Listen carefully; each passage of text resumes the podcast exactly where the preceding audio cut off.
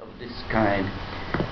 Let's assume that uh, is everything said is correct. The only uh, doubt I have is from the strictly uh, physics of a building that is a, a large external surface and per person and a building that are far less external surface the uh, exchange of uh, um, uh, heat and uh, and cold apparently is difficult to think that the uh, low density is not dispersing much more heat or vice versa about uh, air conditionings than a more compact building.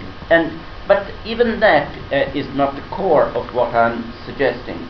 Uh, let's assume that part of the population cannot drive for age or uh, yes age mainly age also income is a small percentage but also income. For a set of reasons being growing older can be also that a kind of a problem in a sense. So let's assume that it's perfectly correct to have your scheme of average low density and average very high use of cars. For all the reasons you have said let's assume that then let's put a small issue into that. If you encourage or uh, favor or give some incentives of whatever to disperse uh, buildings, but units of uh, high, higher ri- rises, more uh, uh, higher level of, of uh, so the local density in a, in a single mm, lot of land is such to make public transport for the ones that are not driving easier and less expensive than going with the bus in every single place. If you have mm, a block of buildings with the same overall density, the cost of providing public or collective transport to the part of the population that cannot drive goes down. Keeping all the advantages you have said, less the freedom of owning personally a large garden because that is more difficult of course. If you reduce that freedom is a cost. Reducing freedom is always a cost. But if you assume in a way that land is scarce or in some form you have less gardens but uh, uh, high-rise buildings you can serve the part of the population that cannot drive with less with less cost because you fill a bus with only a single mm, in a single unit. Otherwise the bus has to go like that. This is the first point I have.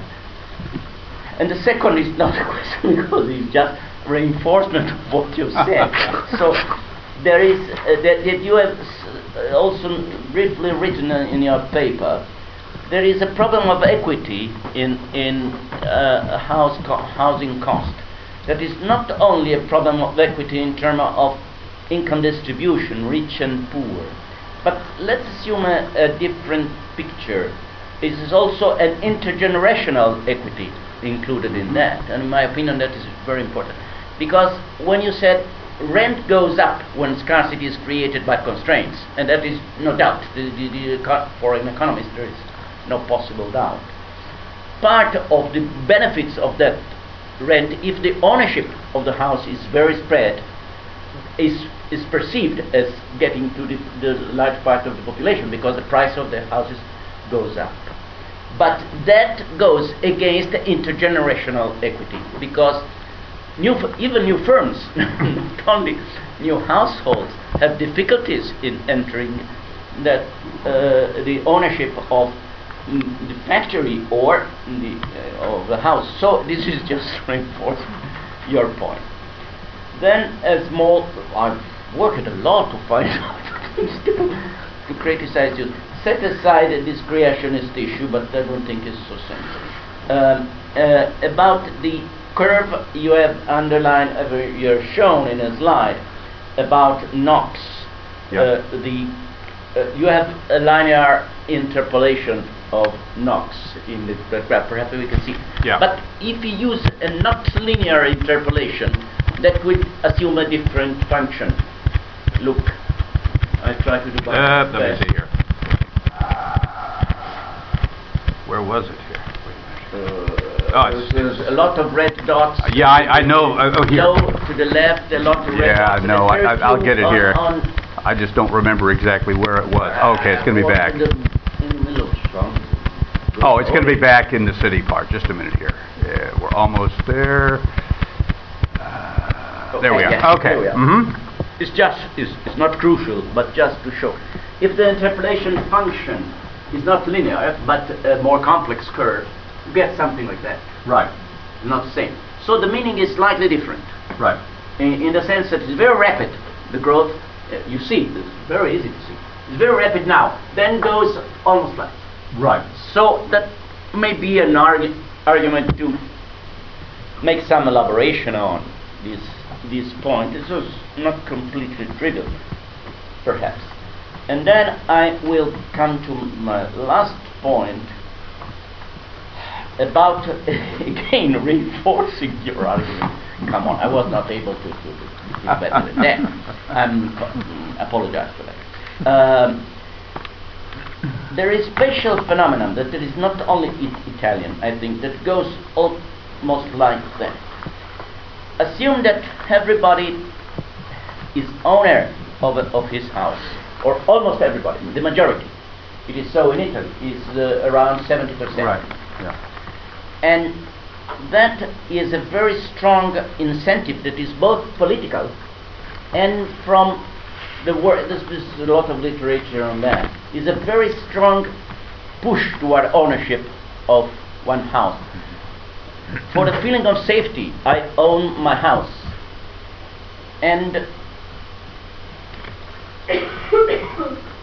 is also politically supported, and that is true also was true also in the United States. But the two things are going together. Is also a strong feeling because, for example, we know also from experience that investing the savings in the financial markets is much more risky in a sense. So, for one that is not super able, it, even for someone that is super clever in, in that kind of, of in investment in, in, in bonds or real uh, or shares, uh, the, the feeling of having a house as, as feeling more secure is very strong. So, but what is, what is the, the final result? It's a disaster then, because given also the constraints we are talking about, changing house, selling a, a house that is owned, a property, and buying a new one, if you change uh, your job, for example, location of your job, that is extremely costly. Extreme in Italy is uh, almost unaffordable. Try to do that. Is time consuming. Taxation is very very high. Bureaucracy is outrageous, and so is extremely costly. So, in fact, you are paralyzing the population.